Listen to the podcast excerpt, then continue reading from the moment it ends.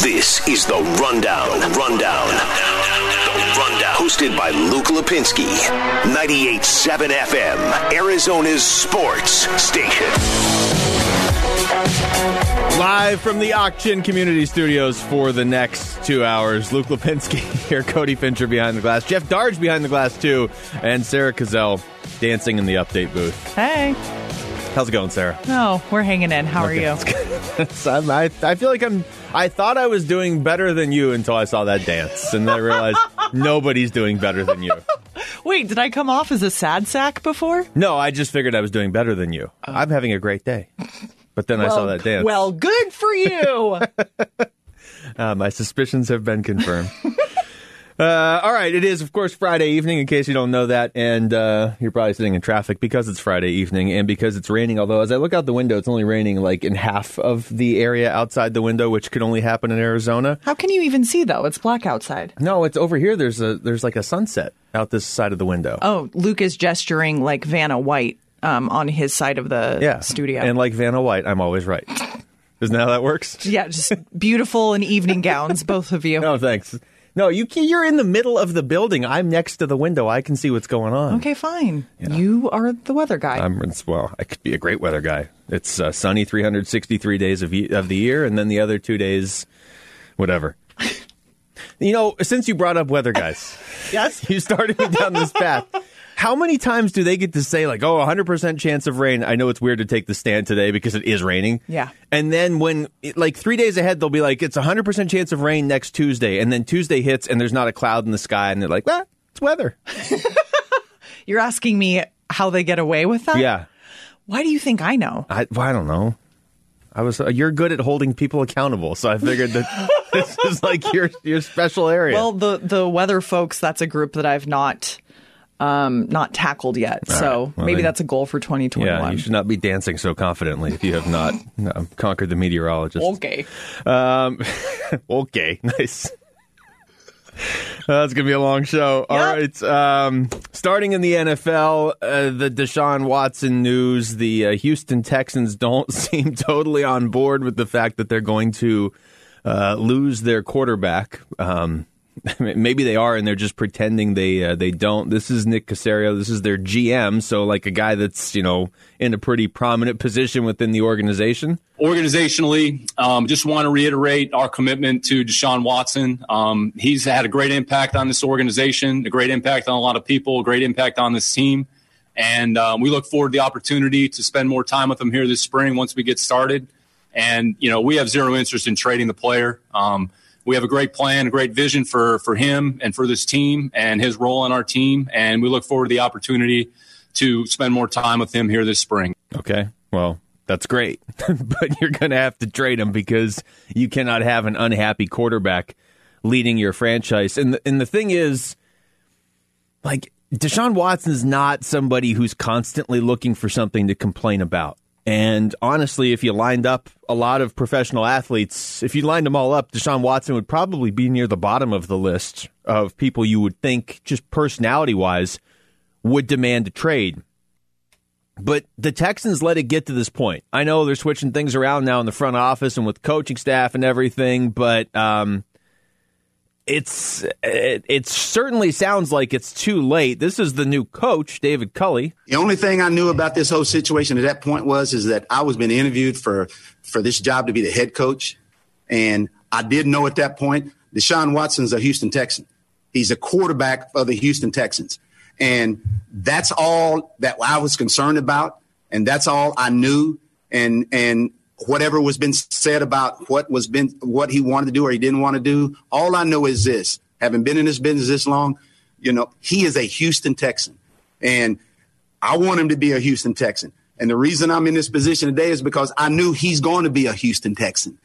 And so that the outside stuff that was being said was irrelevant to me because the most important thing to me is that at that time was figuring out what can I do after talking with Nick and his family to become the head coach of the Houston Texans. Yeah, you had me up until you said, I know he's going to be a Houston Texan. I get the, yeah, I took this job. I know the situation. I hope Deshaun Watson is my quarterback. Well, yeah, because there's not a lot of quarterbacks, young quarterbacks in the league that are better than Deshaun Watson. But when you tell me you know Deshaun Watson is going to be a Houston Texan going forward, and as far as I can tell, the Texans can't even get a hold of Deshaun Watson. Mm, no. I, I, mean, the percentage chance that he is still the quarterback in Houston at the start of next season is, if I set the over under at like five percent, is anybody taking the over? I don't. I can't imagine he's on Houston next year. I mean, it's this is not common in the NFL. I hope it doesn't become common in the NFL. I don't. I don't love this aspect of the NBA. I do like the players having more power than they do currently in the NFL. But I hope this doesn't become a thing where it's just like, yeah, let's all go join. Uh, we all want to play for Miami, or we all want to go play for you know whoever, and then three or four prominent NFL players can force their way out. We've all watched this unravel in Houston around Deshaun Watson through no fault of of, of his. And so I think in this one specific situation, I think we can all kind of agree, yeah, Houston, you botched this a lot of times. It doesn't mean that you have to lose your quarterback, but I don't think any of us can hold it against Deshaun Watson that he wants out. But I don't want this to be like the start of a trend where okay, yeah, next year there's uh, four or five more players that are that are really good players that are demanding they get out of their contract and get to go somewhere new. I know the other argument is like, well, the owners don't really have to honor the contract, so why should the players in the NFL? Fine. You can make that argument, and I can't shoot a lot of holes in it other than I don't want to watch football if all the players can change teams every year. I don't think we're going to get to that point. I think this is a, an outlier of a situation and I think they really had to push Deshaun Watson to get him to this point. But um, still, it is it is interesting the thought that maybe I mean, there's definitely a school of thought that Deshaun Watson trying to force his way out of Houston now is like LeBron leaving uh, Cleveland the first time to go to Miami. Although again, I don't have a problem with free agents teaming up and going wherever they want to go. It's when players start forcing their way out of town when they're under contract. All right, let's get into the rapid reaction. The Rundown Rapid Reaction. Rapid Reaction. Reacting to today's top three trending sports stories. Well, everybody won last night. I can't even remember the last. Everybody won last night, and it's raining today. When's the last time this all happened in Phoenix, Arizona? We had, let's just go through each of them. The Phoenix Suns came into their game last night against Golden State on a three game losing streak and they took down the Warriors 114 to 93. Uh, we'll get more into this. Charles Barkley had some comments about the Suns leading into the game, and at one point he did say he didn't like the the fact that they traded Kelly Oubre away. Kelly Oubre is not doing well with Golden State. He is a much better player than he shows, uh, certainly than he showed last night. He was one for 11. He was uh, a minus 17 for the game. He finished with four points and four rebounds. He just cannot find his spot with that team. On, a team that has Steph Curry, and I mean, they do have Klay Thompson, even though he's not playing right now. You watch the Warriors this year, and, and Steph's out there hitting, you know, his threes. He's hitting, I don't know, last night he was 5 for 10. I mean, Steph. He's going to hit most of his threes. But it seems like a good chunk of the game it's just Kelly Oubre chucking up shots that aren't going in. Like it, it's it's amazing. He just it's like he forgot how to shoot once he left Phoenix, and I'm sure now he's pressing.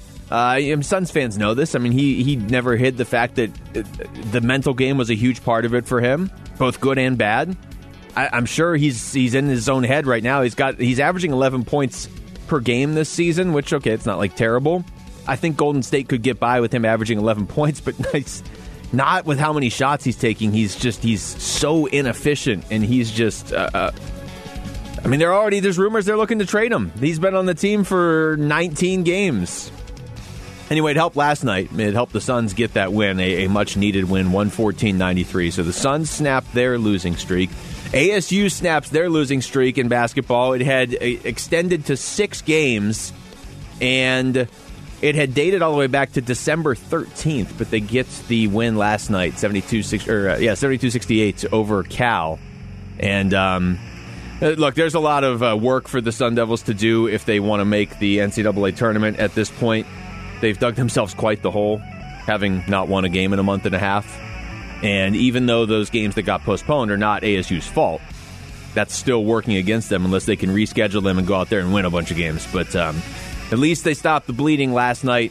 Remy Martin, 19 points. They will. Um, Well, they have Stanford on Saturday, and then they're going to have Utah on Tuesday, but that's been postponed. So the schedule, the ASU schedule is just a headache when you look at it.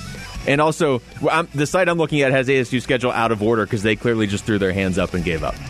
And in hockey, the Coyotes ended their losing streak, and not only that, they scored. They had gone two games without goals, but they put three past John Gibson last night, which is yeah, it's one of the better goalies in the NHL. They beat Anaheim 3 2. They don't play again until next Tuesday. So, Suns win.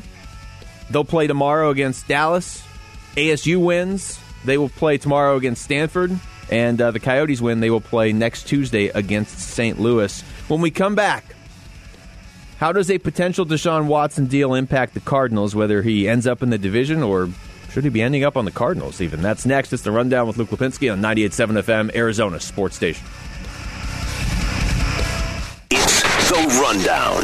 98.7 FM, Arizona's sports station.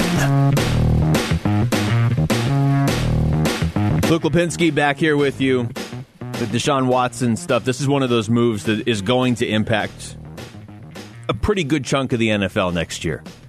Uh, if he ends up on the Jets, and maybe not so much. But if he ends up on San Francisco, if he ends up on the Patriots, uh, there's a lot of teams. If he ends up on them, it's it's not just going to impact that team. It's going to directly impact the teams in uh, the the new team's division.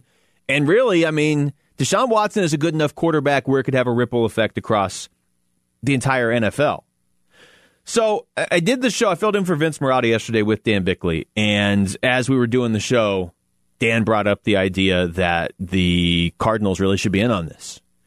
And I know this is kind of a bounced around a little bit. Actually, Cody brought it up on, on this show like two weeks ago, and we just we talked about it for about two minutes. But but uh, Dan has a story up on ArizonaSports.com today, which is um or a column up there, which is it's it's worth a read. I mean, it really does make a compelling case, and and I think I could even piggyback on it a little bit more. I know they took calls on their show today, and I think everybody that called in agreed.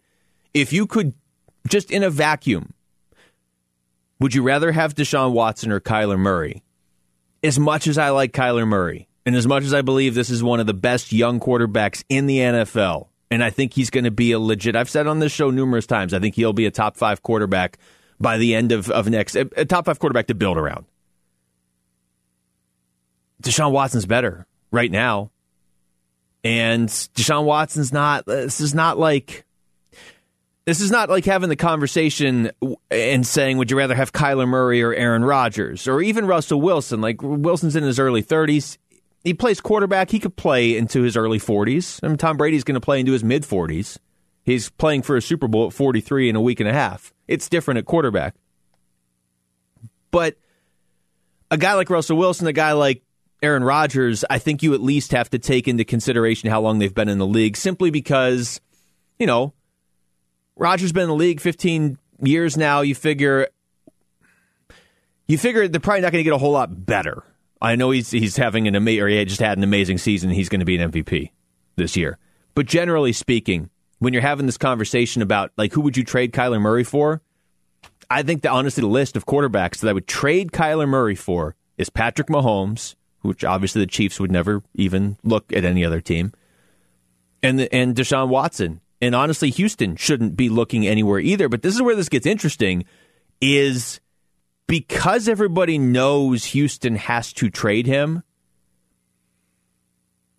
it doesn't drive his value down so much where they're not going to be able to get a good return for Deshaun Watson.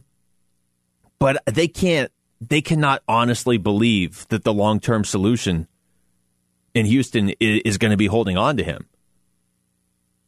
Like maybe, maybe they can keep him around for another year.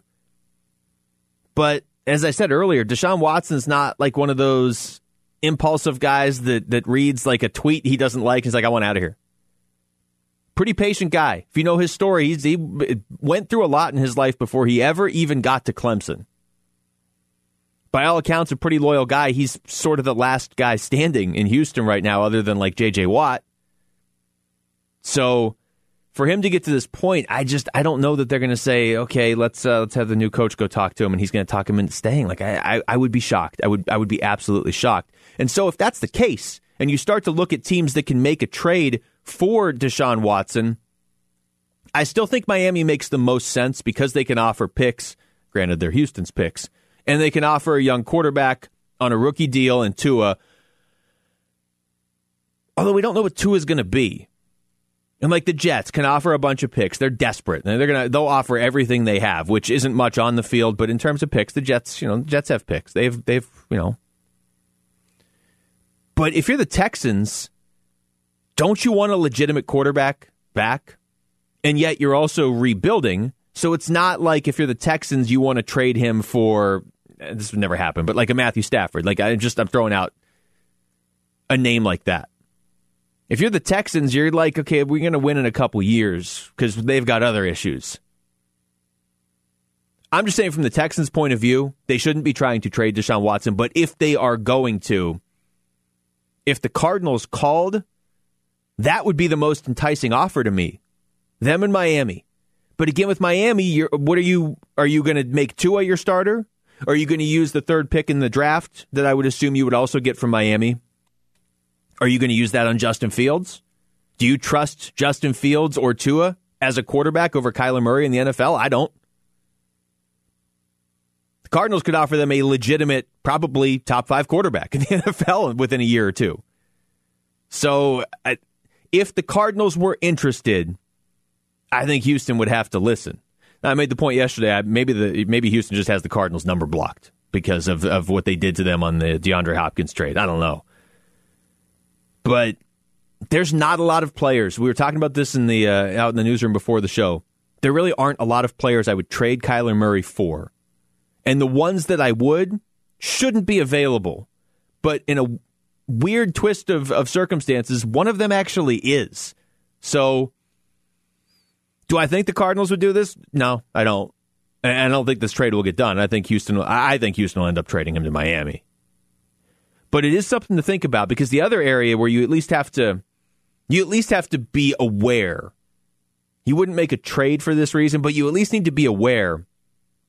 If you're the Cardinals and and like let's say Houston called and they're like, "Okay, would you consider Kyler and a pick for Deshaun Watson?" I would hope the Cardinals would at least take the call, think about it, and then you know whatever eh, do what you, there there is something to be said for consistency with your quarterback from one year to the next. Like it's not this we're not dealing in a vacuum. If you deal Kyler Murray away, you're like kind of starting over, but you're not really because you're you're bringing in a, an established but still young quarterback. But I would hope the Cardinals would at least take a look at it. But uh, if you're the if you're the Texans and the Cardinals are like, yeah, we'd be interested. I, how do the Cardinals not move to the top of your list? And part of the reason why the Cardinals would have to listen is because if you if the Texans call and you say no, what if their next call is San Francisco? There's definitely a scenario out there where Deshaun Watson ends up on the 49ers, Matthew Stafford ends up on the Rams, and how are the Cardinals going to jump those teams? I know they finished ahead of San Francisco, but if San Francisco has Deshaun Watson and all their players back, the NFC West definitely came into last season as the toughest division in football. There were a couple divisions that kind of moved up last year, but I would say overall the NFC West is still the toughest, and it might get significantly tougher next year. So while I'm not sitting here like pounding the table saying you have to trade Kyler Murray for Deshaun Watson, I think you, you better have your ears open to everything because the teams around you are going to get better this offseason, which is a scary thought.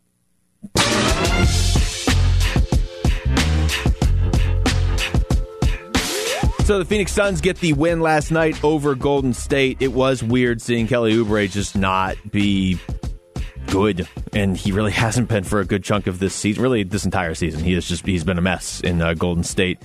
Charles Barkley. This is before the game on the pregame show talking about the Suns and how he's been disappointed in a team that at that point was eight and eight. This is why I keep going back to it. This is the biggest game. Uh, disappointing uh, obviously living in Phoenix after going 8 and 0 in the bubble and getting Chris Paul, there was really high expectations. Um, it's not working. Uh, What's not working?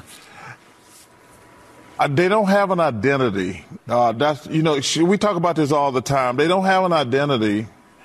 You know, uh, so so uh, it's it's interesting to watch them they've been up and down. They got off to a good start. They lost a bunch of games, and now, like I say, they just they've lost three in a row, and um, uh, like I say, they just to me they don't have an identity. I don't know if they're an offensive team. I don't know if they're a defensive team.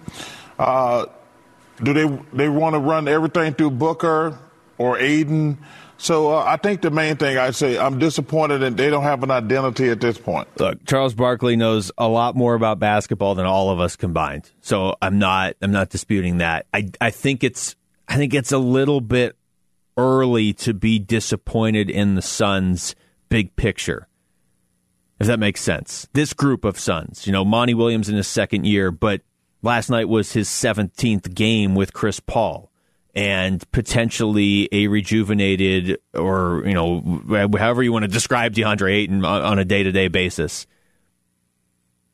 So it, it is a new group of Suns when you when you add it's it's not like a typical offseason where you're like oh yeah we added a, a guard to come off the bench and uh, we drafted a guy. Like no okay you added Jae Crowder and you added Chris Paul this is your second year with Monty Williams. It's a weird year for everybody. There was no real offseason. Uh, the the bubble was a good experience for the Suns, but it was you know it's different. If the Sun if we get to a point like a month month and a half from now when the Suns are kind of the same, just inconsistent, like they just look like a different team from night to night, yeah, okay. I'd be more disappointed then. But I think you got to give Monty a little more time than these first 16 games, now 17, especially because right now he doesn't have Devin Booker either. And, you know, for the first six, they were really good. They were 5 and 1. So I get it.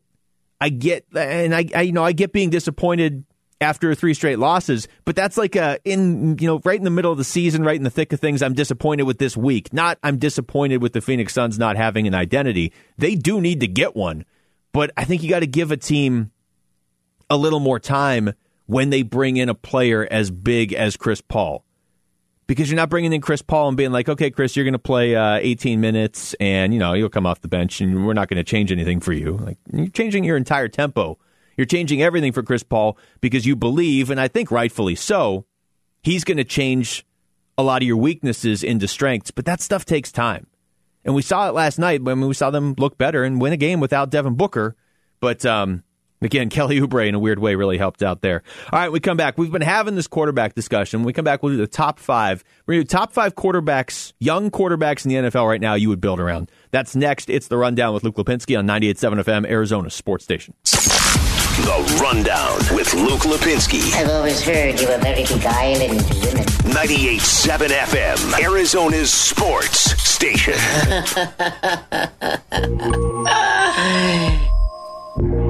All right, that music, of course, means it's time for a top five list. And I, uh, first of all, we have to give Cody Fincher a ton of credit.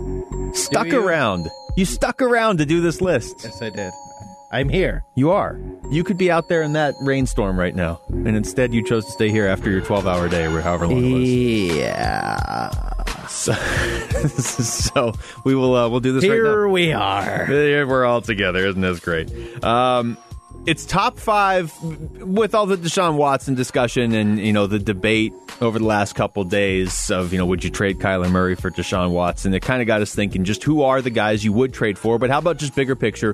Who are the top five young quarterbacks in the NFL right now to build around? So with that in mind, that rules out the Aaron Rodgers, Tom Brady. Nobody's saying that these guys on this list, you know, at number five are better than Aaron Rodgers or Tom Brady. It's who would you build a team around right now that you're building like for the future, not just for this upcoming season. So the tough one, and I'll just put this out there right now, the tough one is Russell Wilson because he's in his early 30s, Yeah. but we both left him off the list. Matthew Stafford also is apparently only 32 years old. I know. I thought he was 84. but that, that's what that's what playing for the Lions will do to you. Yeah. All right. You said you, this was easy for you. This was I don't know really about difficult. Easy, but I I'm mean- stressed out. Okay, well, I'm not stressed out. right. I guess I'll go first then, Yeah, since you're please all do. freaking out over there. Uh, number five, Justin Herbert. Okay. Uh, holy crap! Did he come out of not out of nowhere? Everyone knew who Justin Herbert was, Nowhere, Oregon. but yeah, rename rename it rename Eugene to nowhere. Or, but go over well. what I mean by that is, I mean, I, I always go back to that game he played against ASU and how terrible he looked. And I'm like, oh, this guy's not going to be any good. And then he gets thrown into an NFL game because a trainer punctures Tyrod Taylor's lungs with a syringe. Oh yeah, I forgot about that. and he never looked back and he looked really good and he's he's not only he's got the size and the arm but he's also mobile too. Yeah, and there's a couple guys on my list who are actually all of them are like this. So you're kind of see where we're going here. Yeah. with uh with young quarterbacks who you build around. But yeah number five for me is justin herbert. I would make fun of that selection, but number five for me is Justin Herbert too. um, and, and I, I guess we can have a more like complete discussion after we know the lists. But to me, the top four you could put them in, in different orders, but I was pretty comfortable with the top four. But that number five one, like there was there was a lot of names. I had ten guys on this list to consider, and, and once you take Russell Wilson out, you get down to nine. But I had like nine nine players to legitimately consider. All right, so who do you where have? was taysom hill Uh, he was just outside the top ten. He was in my. He was top five quarterbacks that are actually tight ends. If that helps. yeah All well right. that you can play at tight end in fantasy Yeah, but to your point though, with Herbert, I mean, he was he wasn't good against ASU last year, but he was he was a good college quarterback. But even when even when they took him, my thought was kind of like they're doing this because they he's okay and they're desperate for a quarterback. yeah Remember they took him and that allowed Isaiah Simmons to fall to the Cardinals, basically. Basically, yeah. Yeah. I remember, yeah, that's true.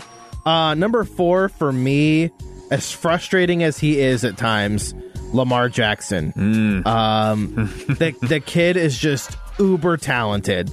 It's you can't you can't uh, you, you can't just toss that aside. He's got No. all the talent. He's got a good arm. He's not the most accurate passer. He's an electric runner. It's crazy. So if you get him in the right system, like Baltimore, it kind of molded their system around what he's good at. And if he can develop into a solid passer, holy crap, he's going to be really good. Um, but yeah, I, I, there definitely he is he's frustrating at times just watching some of the inaccurate passes he throws but you know other times he just looks electric out there. So I n- number 4 for me I wouldn't put him in the top 3 but And I know that pains you because you did have him on your fan one of your fantasy. I did and it, it- I know what the frustration is like. I, one um, day one game he'll throw for 300 yards and a couple touchdowns and run for 80 yards and a touchdown. The next game he throws for 163 and two picks. Yep. still runs for 80 because that's just what they do. But man He's uh he is all those things you just said, both good and bad, and he is he's an electrifying player, and I would love to have him as my quarterback, but I don't have him on my list. He was the one I struggled. all with. right, all right. It was between him and Herbert and one other guy that I I went with Herbert at five just because. And I don't think it's Lamar Jackson's fault that they're not winning in the playoffs. I know they got a win this year, but um, yeah but the way that team is constructed, it's built around him. And I just don't ever trust them to come back in a big game if they're down by 10 points. Yeah. Uh, number four on my list is actually Kyler Murray. So Okay. I will. Uh, I was wondering. I, I feel like he can do a lot of what Lamar can. He's not quite as I don't know. He is a good runner when he runs. I mean, he's right there with Lamar. He's just not as big, so you don't want to run him as much. I get that, but I feel like he's a, he's already a better passer than Lamar. So I'll have Kyler at four. Number three for me, Josh Allen. I mean, talk. Remember how th- there's this old adage in the NFL where you can't improve accuracy. You, you can't improve accuracy.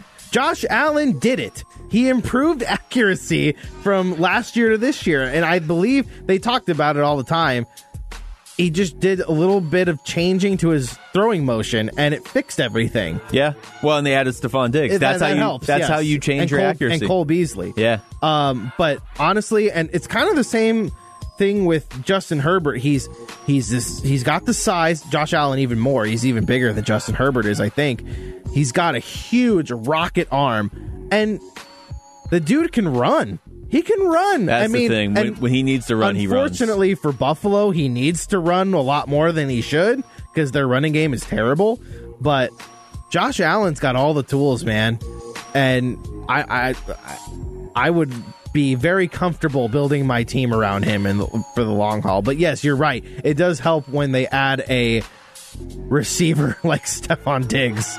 Would you have had him on this list in like week four? Because I wouldn't have. But he's my number three too, Josh Allen. Because there's there's Yeah, no I way don't know about that. There's Maybe. n- no way after what he just did and what the Bills just did, in a large part because of him, where you can not have, have him on this list now.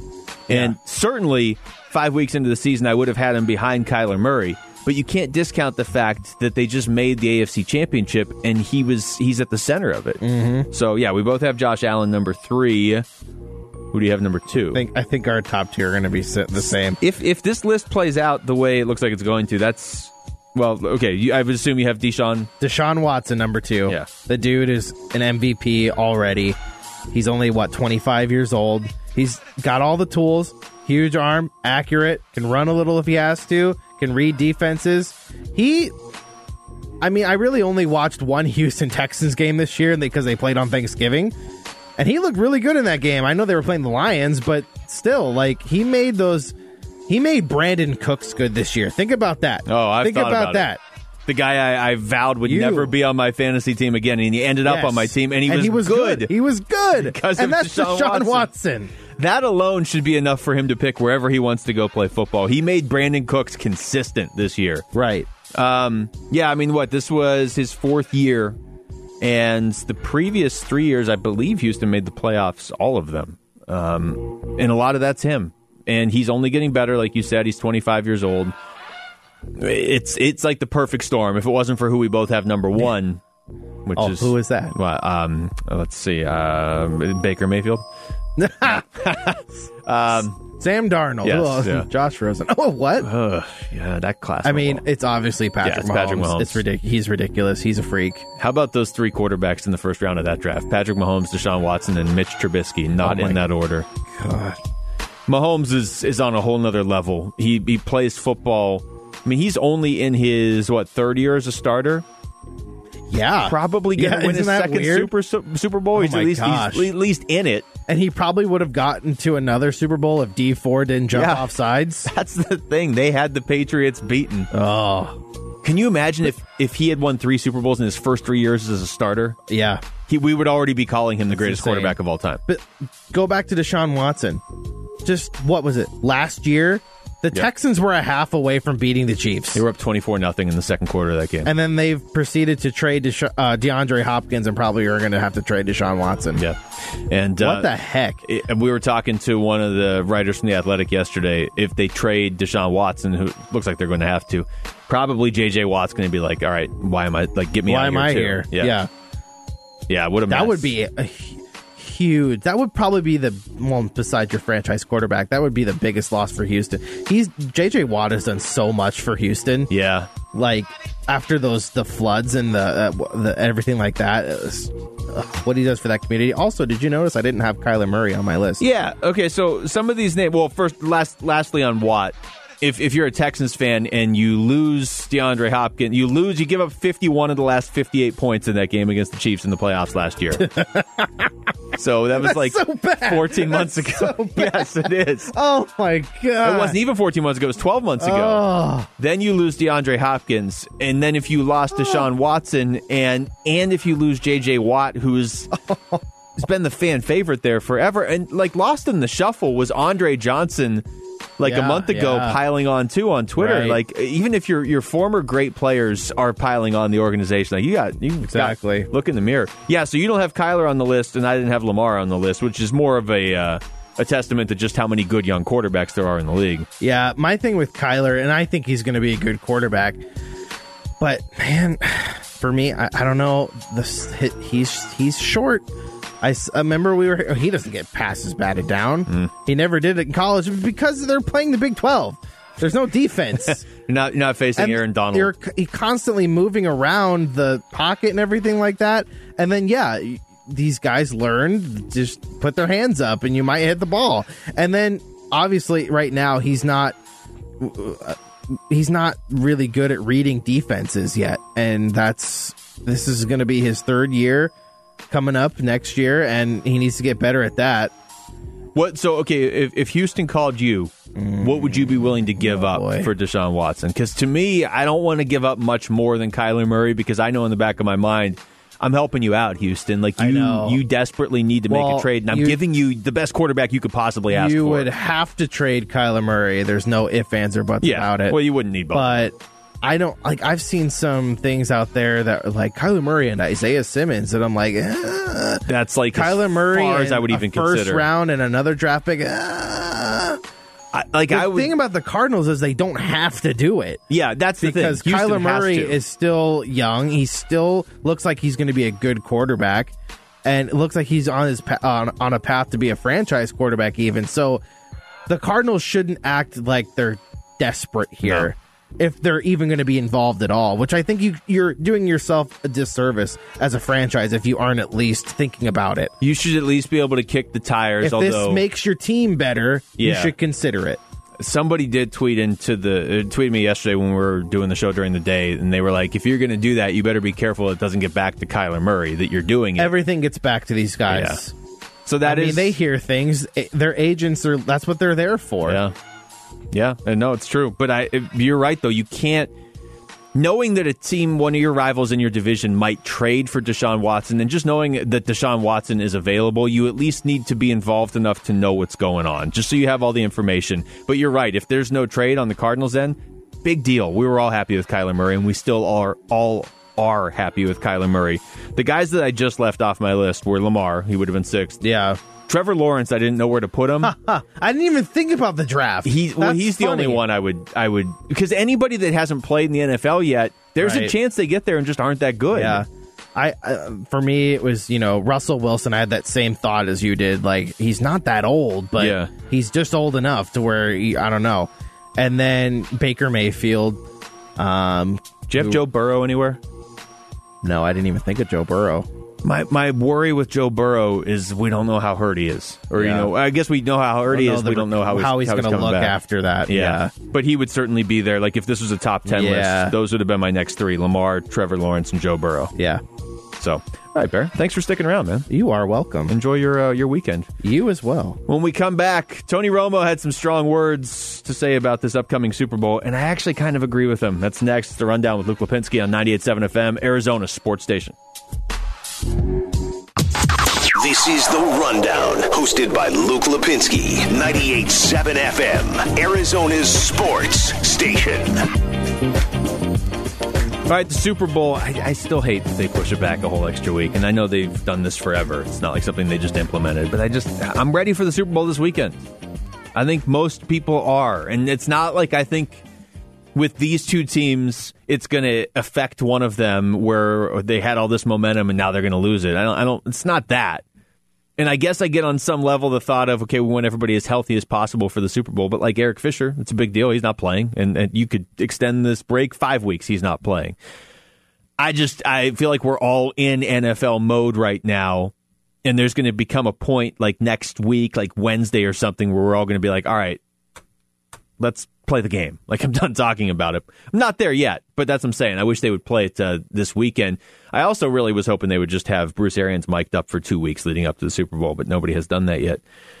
Tony Romo had this to say about this matchup on February 7th, specifically the quarterback play. And let me preface this by saying, generally speaking, when we when we get into this uh, this two week lead up to the Super Bowl, I just get so sick of hearing the quarterback comparison and the quarterback conversation and how it's all about the quarterbacks and that's all that really matters is the quarterbacks and this and that and you know it- it- you're measured as a quarterback by how many Super Bowl rings your team has and nothing else like I, there's just there's so many players on a football team and and I get quarterback is the most important position but there are years where it's like there were years where the Patriots won the Super Bowl early on, like their early Super Bowls, where Tom Brady was was fine. He was a very good quarterback on a team with like a really good defense or a great coach, and then he obviously became Tom Brady. But I feel like we leave out a lot of the story when we just talk about the quarterback matchups, and it always seems to be worse and more extreme at the Super Bowl. But with all that said, I think this one has legitimate historic implications. And this is what Tony Romo had to say. I'll, I'll play this first. This is why I keep going back to it. This is the biggest game Patrick Mahomes will ever play in for the rest of his career. It's the only way to catch Tom Brady. He has to win this game. If he loses this game, he cannot catch Tom Brady, in my opinion. The only way to catch Tom Brady, that's the line that stands out to me. because I think he's right. I really, I do. You know, we we talked about this a little bit yesterday when I was on with with Bickley during the day, and we did mock my world, and we were you know draft. It was it was drafting the the best quarterback matchups in Super Bowl history. And this was my first pick. Now I ended up picking fourth in the draft. But the reason that this one is so compelling to me is for what Tony Romo just said. Aaron Rodgers is. I guess I have to change how I say this now because he just lost to Brady again. Aaron Rodgers is one of the very best quarterbacks I have ever seen. And a week ago, I would have told you, and I did on the show, that I think just in terms of just just watching a quarterback play, take the team, take everything else out of it, and just okay, who's the most talented quarterback you've ever seen? But also like not just oh they're talented and look at all their upside and they threw it all away like JaMarcus Russell or somebody like that. Like a talented quarterback that does deliver, that has a Super Bowl. To me, that's Aaron Rodgers. Like just based on the eye test. But the thing is, losing to Tom Brady last week is it, it just it kind of takes you out of the conversation now of, of ever being able to catch Brady as best quarterback if you were even still in it. Because Brady's got six rings and he might get seven and he just beat you in your one playoff matchup. And, you know, what is Rodgers going to finish with? At, at, most, maybe two Super Bowl rings, maybe three.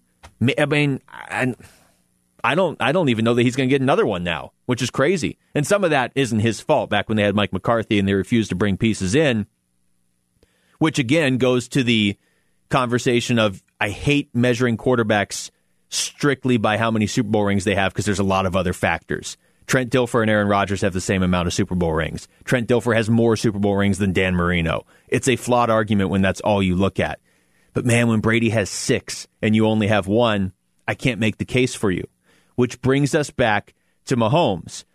I don't think you have to have six to be considered better than Tom Brady. I think if Patrick Mahomes plays the way he has played so far in his career and has a nice, long 15 year career and he wins four Super Bowls or five Super Bowls, I know it's still asking a lot. But, eh, eh, eh, and let's say he gets to, I mean, Brady's been to so many conference championships. Like, Brady's numbers are staggering. But let's say Mahomes gets close and then it kind of comes down to like, are we just going to say Brady's better because he has one more ring than Patrick Mahomes? And that's obviously 15 years down the line or whatever. But Mahomes clearly looked like a better quarterback. Like Mahomes can get into that conversation if Brady retires with six rings and Mahomes gets to four or five.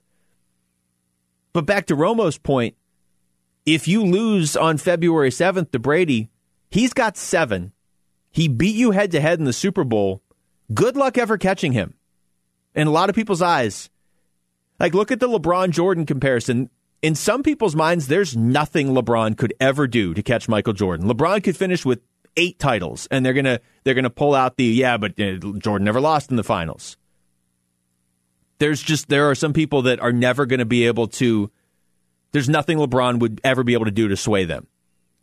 And I know we're looking way into the future here, but if Mahomes loses to Brady in a week and a half, I don't know how he's ever going to catch Brady in a lot of people's uh, minds because not only is Brady going to have six more rings than him, he's going to have beaten him head to head in the Super Bowl.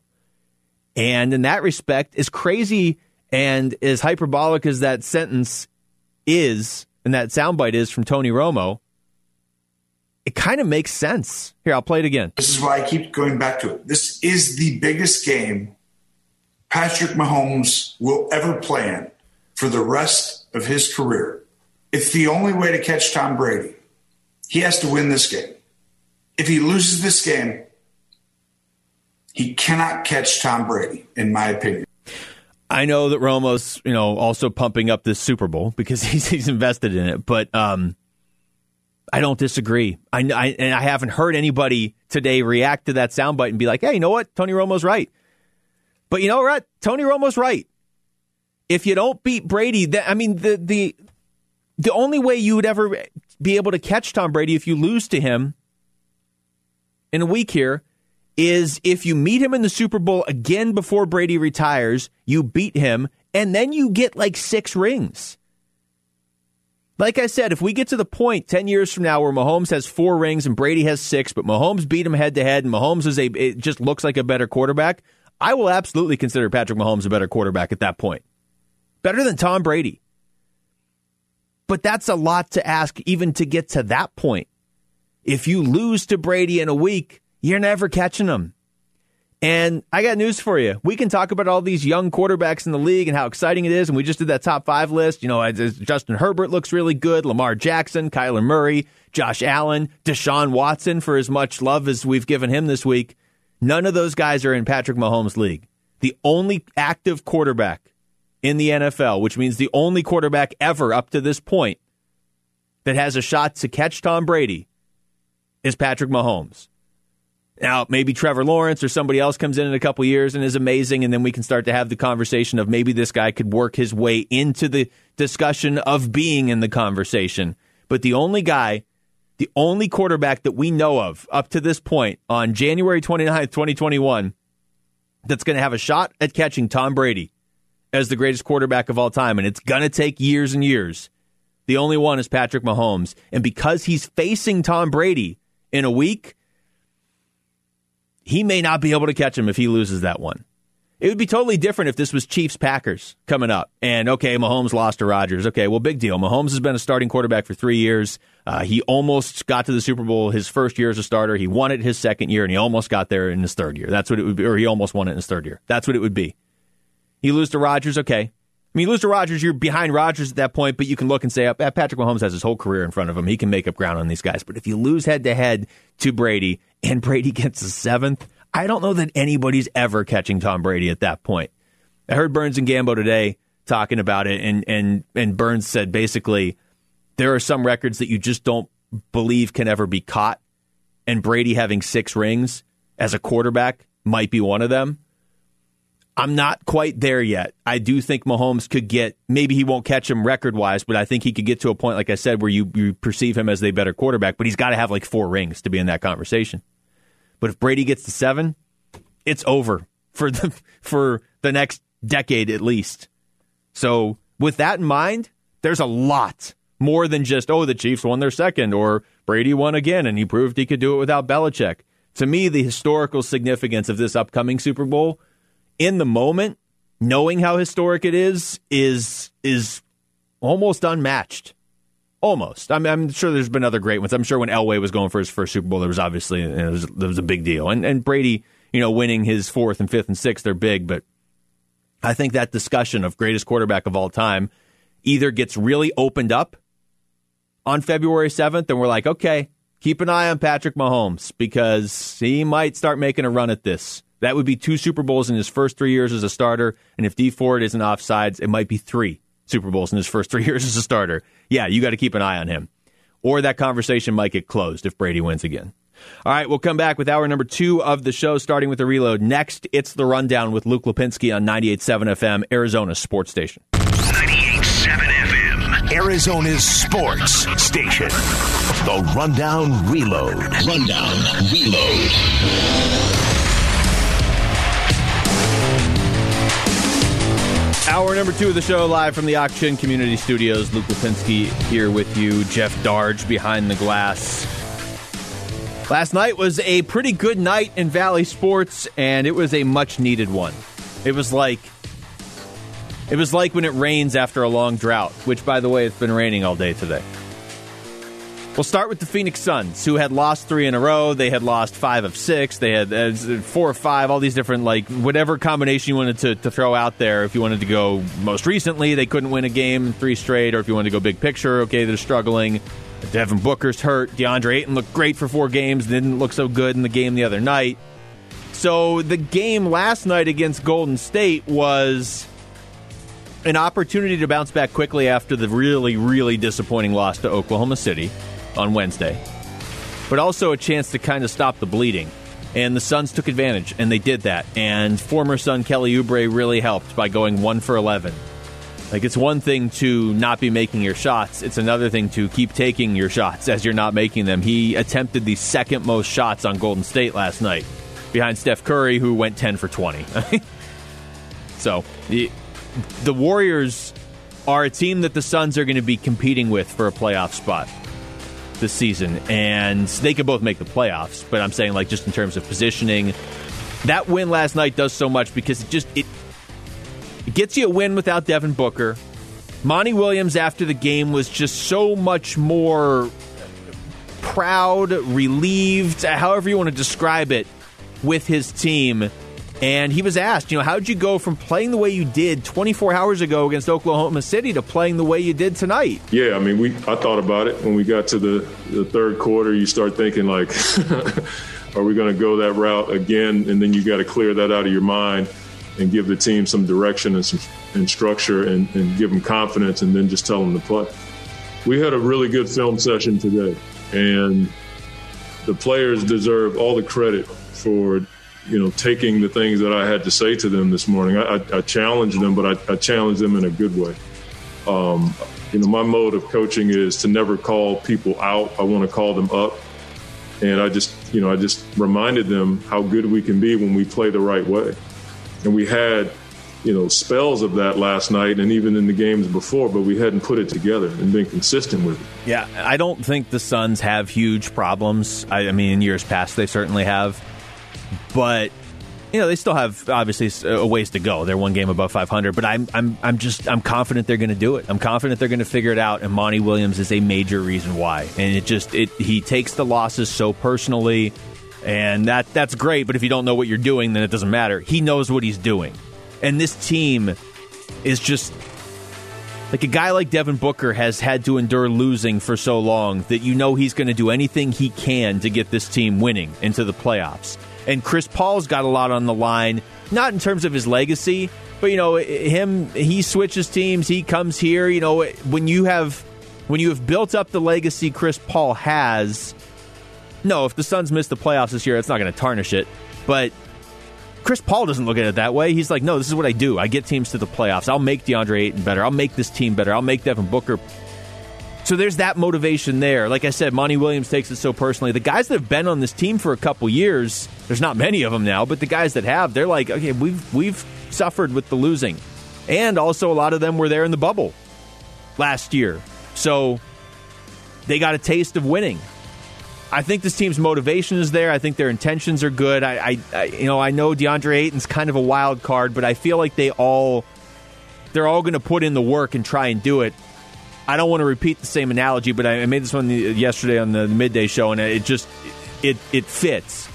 I feel like for the first time in a long time, the Suns have all the pieces to build the puzzle. They just got to figure out how to make them fit together. And when you look at the Western Conference and with the structure of the way the playoffs are this year, I'm pretty confident they're going to be there because of all those reasons I just said, but also you just got to finish top 10 in the West.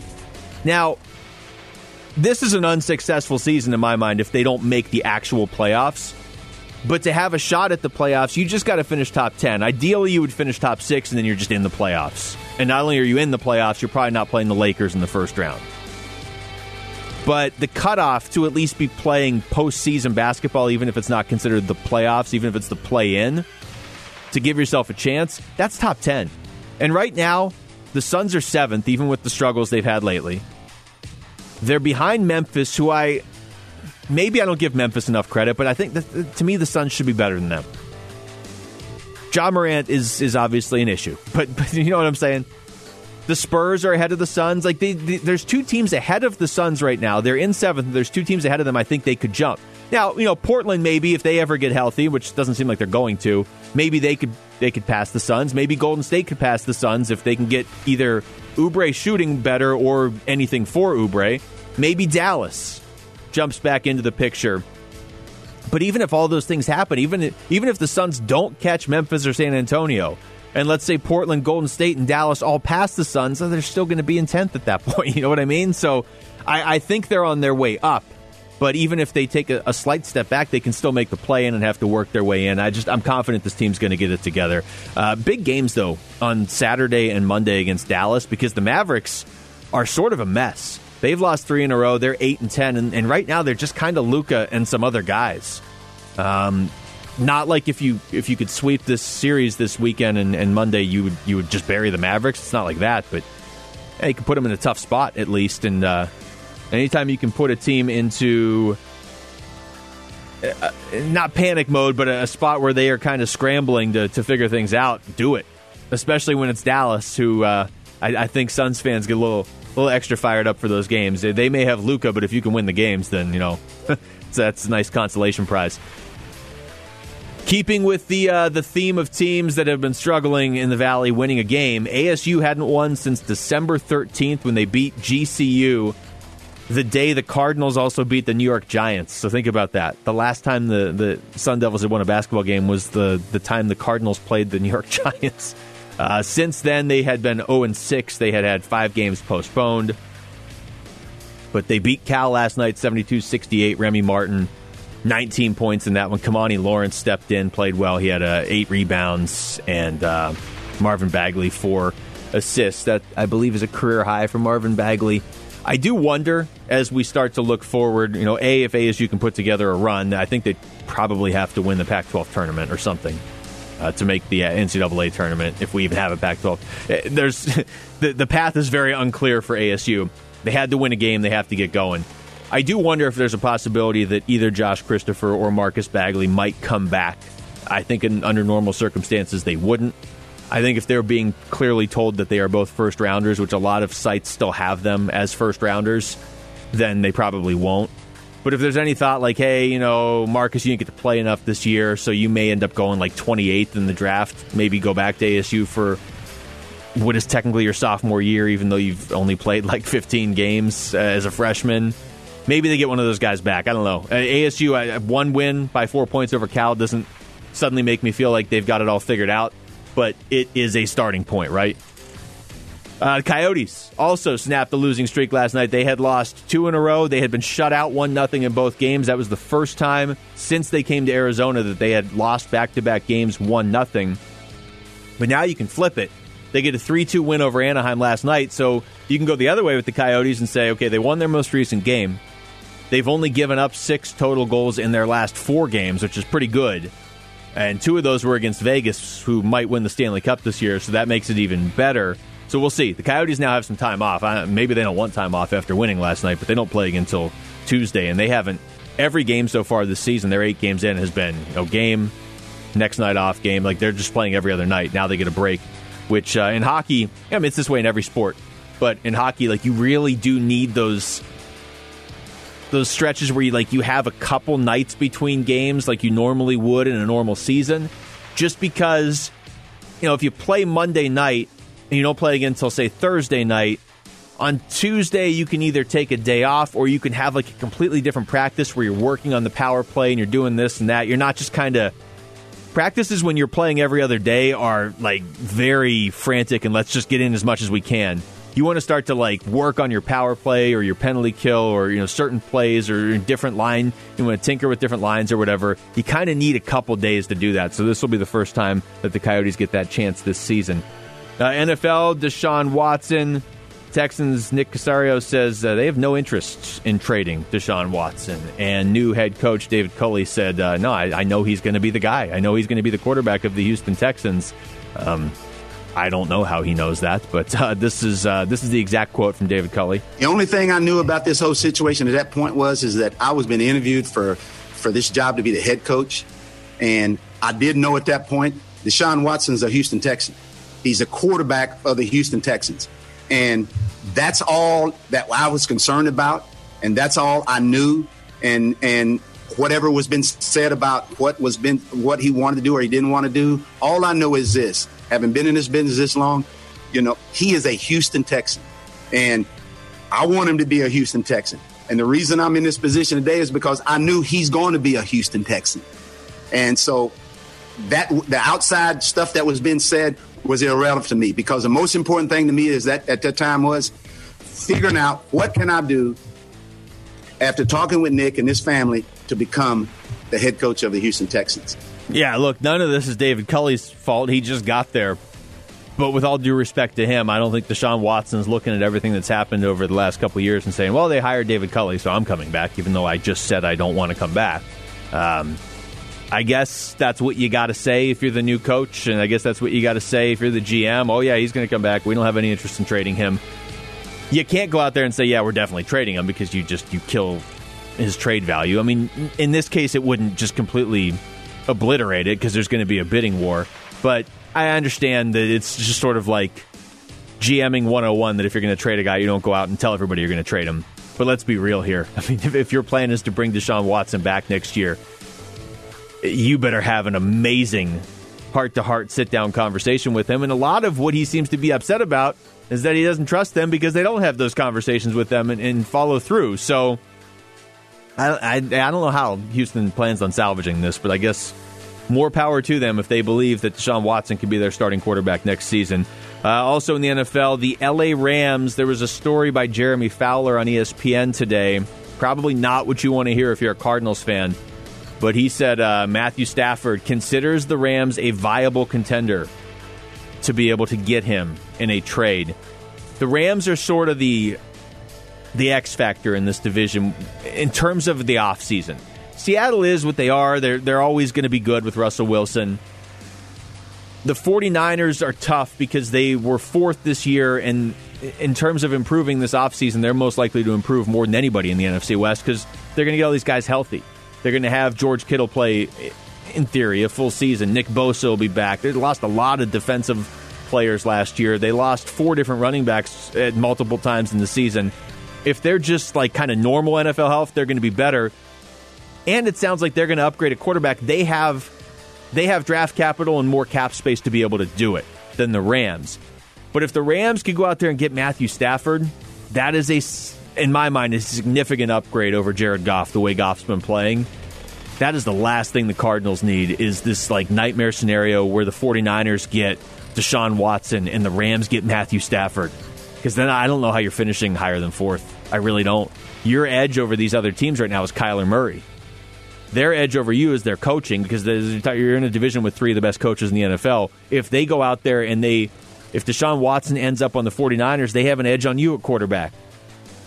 Cardinals would still have the edge over. I think you take Kyler Murray over Matthew Stafford, but the Rams always beat the Cardinals anyway. So this uh, this offseason is especially potentially impactful for the Cardinals with all these quarterbacks moving around. All right, we come back. We're going to hear from Steve Wyche of the NFL Network and get his thoughts on the Deshaun Watson situation and the uh, the week now leading up to the Super Bowl. That's next. It's the rundown with Luke Lapinski on 98.7 FM, Arizona Sports Station. The Rundown, 98.7 FM, Arizona's sports station.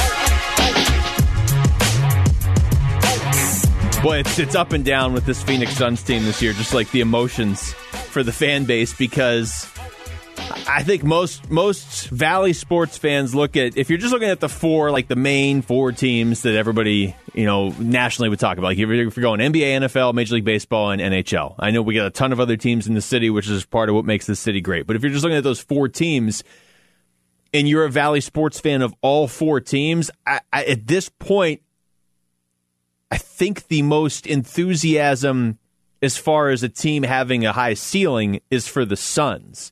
Uh, the Coyotes are the team that, I mean, they just made the playoffs last year and they might make it again this year. The Suns might make it this year. I thought the Cardinals were going to make it this year. I really thought that with two games left and they only had to beat CJ Beathard and or John Wolford. And well, we all know how that played out. So with the Suns now, with the Cardinals season ending earlier than most of us thought it would, and the Diamondbacks, the Diamondbacks are in a in a a bad spot and in a very difficult division. So it's hard to really be enthusiastic about their playoff chances. Although we don't know, Major League Baseball might just let 30 teams in the playoffs this year, so I, they don't even know when their season's starting. The Suns are the one where it's like now, if you are a sports fan in the Valley, even if the Suns weren't your favorite team, you're like, all right, let's go. And they start five and one, and you get Chris Paul and DeAndre Ayton has looked better in some of these games and then they kind of fall apart for a while. And so they they lose games to Detroit and Washington and Oklahoma City, and you're like, all right, if we're not going to beat the teams that we're supposed to beat, how am I supposed to believe this is a playoff team or a team that's going to do any damage? They are at this unexpected crossroads, or at least unanticipated, say like a year ago, because at some point you're going to have to pay DeAndre Ayton, and you don't know exactly what he is yet you also could look and say, okay, as long as they keep, you know, trending upward, you make the actual playoffs this year, and you know next year maybe win a series or two. Okay, that, yeah, that's steady progress. But you're not going to have Chris Paul forever either. So everything kind of comes together, and it's like you're you're window that you know you have is this year and next year when you have Chris Paul. And then there's more unknown seeping back in. So these losses sting a little bit more, but the win last night was a was a good one over Golden State. That's a team that uh, at the end of the day is more likely to be a competitor with you in the playoff race than Oklahoma City, although give Oklahoma City credit. Uh, Chris Paul was asked afterwards, how difficult have these first five weeks been? Uh, it's tough. It's tough on everybody. You know, um, things aren't ideal, but it's not ideal for anybody. You know, I think uh, we're very blessed and fortunate to be able to go out and play this game and to be able to, you know, do our jobs. There's so many people who don't get that opportunity. Uh, that doesn't make it any easier, but uh, I give a lot of credit to you know all the staff, all the workers, the guys in the league who um, been doing everything physically possible to make this thing work. Now, if you remember after the game against Oklahoma City on Wednesday, the theme of Monty Williams' press conference, there were a few. One was that he wasn't very happy. But one of them was certainly he wants more consistency. And uh, Charles Barkley, the clip we played earlier, he was he's disappointed in the Suns that they don't have an identity yet. So Chris Paul was asked flat out, "What is this team's identity?" Yeah, we, we're finding it. Uh, I think at the end of the day, we want to hang our hat on the defensive end. We've been a really good defensive team. Uh, we got to find our rhythm on offense. We done had different guys in and out the uh, the lineup. Uh, we without book right now, but you know it's a process, and we're gonna keep building, and we're gonna find it. And uh, finally, look, we've talked about it a ton here, but in terms of a national audience asking this question to Chris Paul, what's that relationship like with DeAndre Ayton, and what has he seen out of the big guy? Talk to him all the time. Talk to him all the time. I've been fortunate enough to play with a lot of really good bigs. I played with Tyson Chandler, uh, played with DeAndre Jordan, a lot of lot of different guys over the years, and he he has the full package. And I think we just got to continue to bring it out of him. And the biggest thing about him is he wants to learn and he listens. Thing to, to remember with this Suns team, it the way Chris Paul plays is obviously extremely effective. He's an all time great. He's a first ballot Hall of Famer.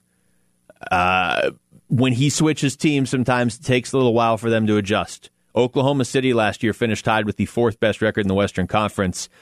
Like Shai Gilgeous-Alexander's good, Lu Dort's getting better, but that was mostly Chris Paul last year. They started last year five and ten before they really got going. The Suns right now are nine and eight. They're playing without Booker. You know, it's it could be a lot worse. And I really I do think you have to give this if this if 17 games in they were four and 13. Okay, well you got to panic and you and you got to fix something, or I don't even know what you do at that point. But we're not at that point. They're nine and eight. If this is the floor for this team, even if the ceiling isn't as high as maybe some people thought at the beginning of the year, if this is the floor, this, they will be they will be okay. It's it, it's going to take a little time with all the new pieces.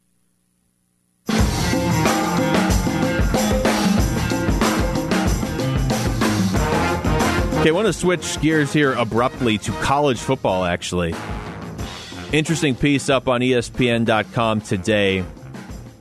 It's called Ranking All 130 College Football Teams in Tiers for the Upcoming Season. And this this is one of those benefits of having Herm Edwards. I mean, this this in itself doesn't necessarily pay off, but they got four uh, four football personalities pictured in the front of the article. Of course, one of them is Herm. Uh, I don't think anybody's going to look at that article and be like, oh, let's give ASU more votes for the national playoff next year. But it's just sort of a reminder of how prominent ASU is to recruits nationally now that they maybe weren't a few years ago. But that's not the point here. The point is uh, so they went through and they ranked them all, and they put them in tiers, and they go through. Uh, I'll read through a few of them. Tier one is the championship favorites, and it's who you'd expect. It's Alabama. I mean, they win it every year. It's it's it's the same teams that are always there uh, Alabama, Georgia, Ohio State, a couple other teams. Then there's the knocking on the door group that includes Notre Dame, it includes Oregon, uh, Florida. There's a few other teams. You get down to the third tier. Teams will spend a lot of time making a case for who won't actually make the playoffs. So again, these are still teams that they're saying might be able to maybe, you know, push at least on those ranking shows to be relevant every what is it Tuesday night when they put out the official rankings Monday or Tuesday night everything's a blur now in 2021 um, so they list off some teams there the fourth tier is where you find ASU and now I'm trying to figure out how many tiers there are there's a lot there's the there's 10 tiers including number nine. Yikes, which is where U of A is. Now I have to look at who's UConn and Kansas are in the tenth team, the tenth tier, which is simply called UConn and Kansas. That's mean. Uh, so number four though is the high ceiling, low floor. Like good luck trying to figure out what these these teams are going to do, and that's where ASU resides. And uh, more than anything, it really is just a it's an indicator of of the the wide range for ASU football. I said this the other day. You look at the basketball season at ASU, and and it, there was so much promise having two potential first round picks, two potential lottery picks. When you look at Bagley and Josh Christopher coming into the season, and you start off that Thanksgiving weekend, you, you play pretty good basketball, you end up losing to Villanova, but you win some games, and then the wheels have come off. Whether it's been by postponements or just simply losing to like okay teams, losing to your rival U of A in embarrassing fashion one night and gut wrenching fashion five nights before, losing to some bad teams. ASU basketball, like the wheels have come off that season. Some of it's because of, of the the pandemic, some of it's just because they don't fit. But ASU football is one where I do think that team was going to do good things this year. I, and you're never going to be able to convince me they weren't. Not like, oh, they were going to make the playoff and they were going to take out uh, Ohio State and they were going to push Alabama. Like, none of that. But even at the start of the 2019 season, I was convinced 2020 was their year, and obviously 2020 was nobody's year other than Alabama. So, how they bounce back next season is really going to it's going to say a lot about the direction of the program because this was in a weird way like a forced throwaway season in the Pac 12. Like this would have been a year to, to kind of be transitioning or not have all the pieces. ASU had the pieces. So now you, in this group where ESPN has them, I mean, this is with this is with big schools like LSU and Auburn and Michigan. That's those are the other teams in this group.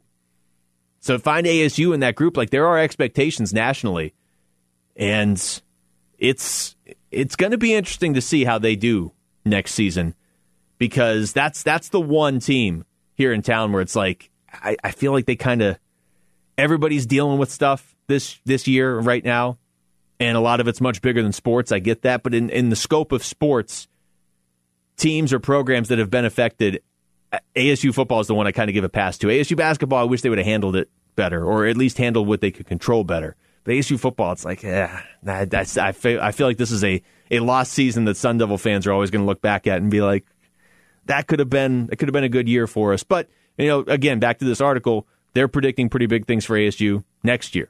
Anytime you're in a group with Auburn and LSU, uh, Michigan, if they're not playing Ohio State with Jim Harbaugh as their coach, that's a pretty good group to be in.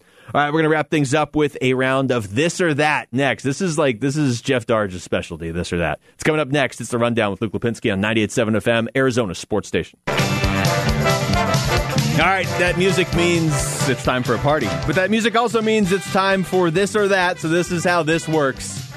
I've got five questions for Jeff behind the glass. Jeff has four questions. I already messed it up. That's over. I have four questions for Jeff behind the glass. Jeff has four questions for me. There are only two possible answers. I'm already trailing in a game where you don't keep score.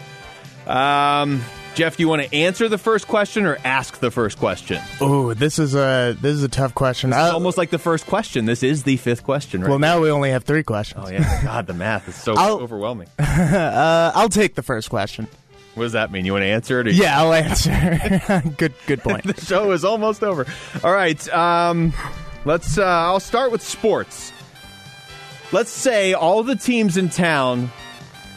Tomorrow we wake up and they all, each one of them needs somebody who has not played that sport professionally to step in and play for them.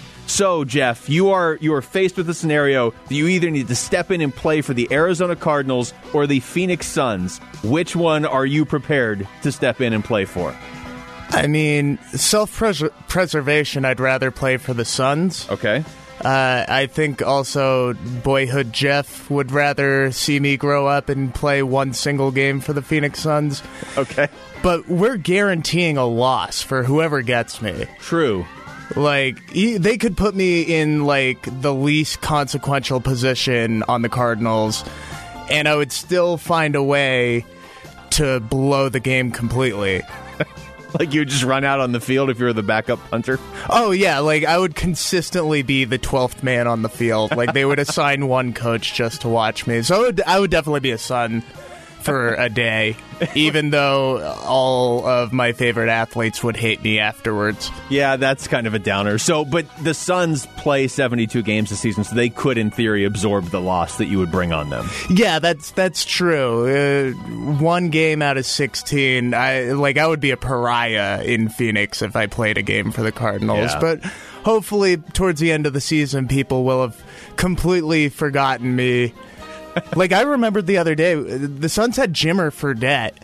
Yeah, see, and I could do better than that. you could be 2021 Jimmer. Like at the very least, if Devin Booker has 58 points, I'm going to pass the ball to him and not shoot the ball.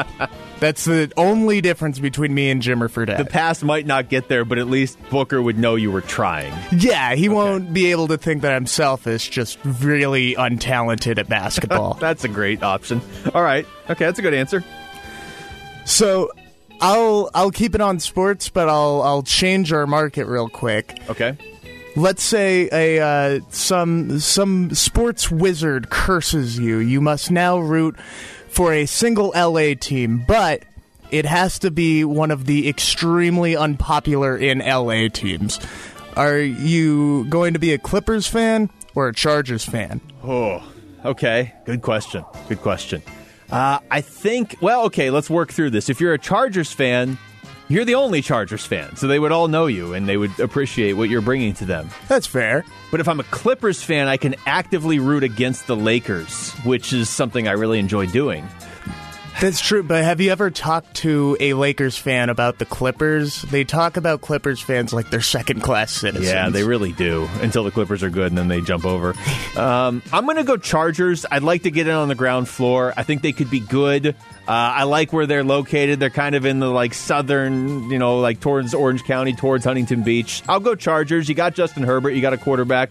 You got something you're building. The Clippers could be an absolute mess if Kawhi Leonard and Paul George leave after this year. Which they Yeah, you're, you're already on borrowed time, even if they stay. Well, and they gave up everything for those two guys. Yeah, have fun drafting nobody for the next three years. Uh, all right, I will switch over to non sports here. Okay.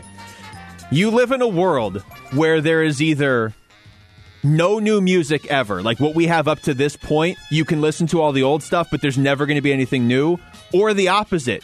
You don't remember any of the old stuff, you can never listen to it again, but there will be new music. I would stick with the old stuff. Okay. Just to. I, I feel like the older that I get, the worse that's going to be. Because when I'm 60, I'm not going to want to listen to what people are listening to. and like. And now I'm trying to do year math, like 2040 or whatever. There. You're not going to want to listen to like Justin Bieber's grandkids. Yeah, and just like the the sound of a broken washing machine. That's what I envision music of the future is going to be. Eventually, it, it will just turn into noises. So, like, I would like the old hits. You know what? When you make that argument, I don't want to be listening to a broken washing machine when I'm 60 either. So yeah, I would prefer like Led Zeppelin to that. Yeah. Okay, good answer. Uh, if you were a pro wrestler, would you rather be a good guy or a bad guy? Oh. See, I think the answer is good guy because I feel like ultimately you would make more money too.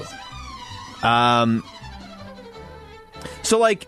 I- I'm not as well versed in wrestling as everybody in this building is, but The Rock was considered a good guy. No? Yeah, he he was uh, he was a bad guy for a significant amount of time because Oh. his main rival for the late '90s was uh, Stone Cold Steve Austin. Okay, I guess. Yeah, okay. Well, And then when he came back, they played him up as like, oh, he's all Hollywood. He doesn't care about pro wrestling anymore. well, that might be true. Yeah. Uh, well, that's. I think I'd still go good guy because I'm not great at people hating me. But you're right. There might be a uh, there might be a more exciting path going down the dark side. yeah, just uh, like pro wrestling bad guys get away with anything. that's like true. There there is some wild things that like WWE and the other promotions have put on having their bad guys doing. This is one of the. I feel like I need to think about this answer and then answer this question the next time you are running the show. WWE did a storyline uh, about 10, 15 years ago where the the the two fighters were doing a ladder match over the custody of the good guy's child. so you can do anything if you're a bad guy. Uh, okay, I'll go back to sports. You have to trade one of the number one picks in town. Are you trading Kyler Murray or are you trading DeAndre Ayton? Now, factor in if you're, you know, what you might be able to get back for them too. But you have to trade one of them. Now that you've ruined the Suns as a player, you're forced as a GM to either trade Ayton or Kyler Murray. Oh man, that is that's hard. I I don't want to I don't want to trade Ayton, but I really don't want to trade uh, a kid who looks like a franchise quarterback because in in two years I'm definitely going to be a pariah. Whereas uh, this is I I don't think there should be as big of an argument about trading DeAndre Ayton as there seems to have been over the past like month of the NBA season. But if you're putting me in that tight position, I'm sorry, DeAndre Ayton. I, I love you. You are my gigantic adult son, but uh, daddy's got to trade you. Look, it's all business. And this game's all about not becoming a pariah. So, plus, you've already angered the Suns when you played for them, so why not just finish them off? Yeah, just really have them curse my name. okay. Oh, we might run out of time. All right, go ahead. Uh, I'll go with a uh, quick one then. Uh, would you rather explore space or the ocean? Hmm. Yeah, this is a good question. I'm not a big ocean fan. Like, could I explore the ocean from the beach? Could I be like, "Oh, those waves look bigger today"? Like, I, I, I guess. I mean, if you would allow that, then I guess I would go ocean. But there's stuff in the ocean we don't know what it is. I don't really want to get like, but I guess there's stuff in space we don't know what it is either. Yeah, like I, I feel, but the odds of running into something in space, I feel like, are, are yeah, astronomically, Oh. uh, astronomically lower than the odds of running into like you know a shark. Yeah, I don't. I'm not a big shark fan. If you could guarantee me I get back, I guess I would go space. Y- you'll you'll get back, but will will all of you return? That's, that's a pretty important question. Uh, okay, we only have a minute left. Last one for you: rain or sun? Sun. Okay. Uh, yeah, I I'm built for here, You're and the rain here, scares me. What? you yeah, from here? yeah, I'm from Tempe. Okay. Uh, if you were an NBA draft pick, would you rather go to a big market or a small market? Uh, big, big, Big? market. Yeah. You I- don't mind the expectations? No, I mean I wouldn't really want to play for the Knicks because there's no hope. But I would much rather play in New York or L.A. or somewhere like that than I don't know what's a, Sacramento, who's on TV right now. Yeah, so- yeah, yeah. I, I, I'll, I'd rather have the expectations and, and the, uh, the the potential upside. All right, Yeah. that was good. Then you got to deal with the New York Post writing mean things about you on their cover. Yeah, that's true. That, that feels like that's unavoidable if you're famous at all. All right, that was this or that. Thanks to Jeff Darge behind the glass. Thanks to Cody Fincher for helping out tonight too. I'm Luke Lapinski. Thanks for listening to the rundown on 98.7 FM, Arizona Sports Station.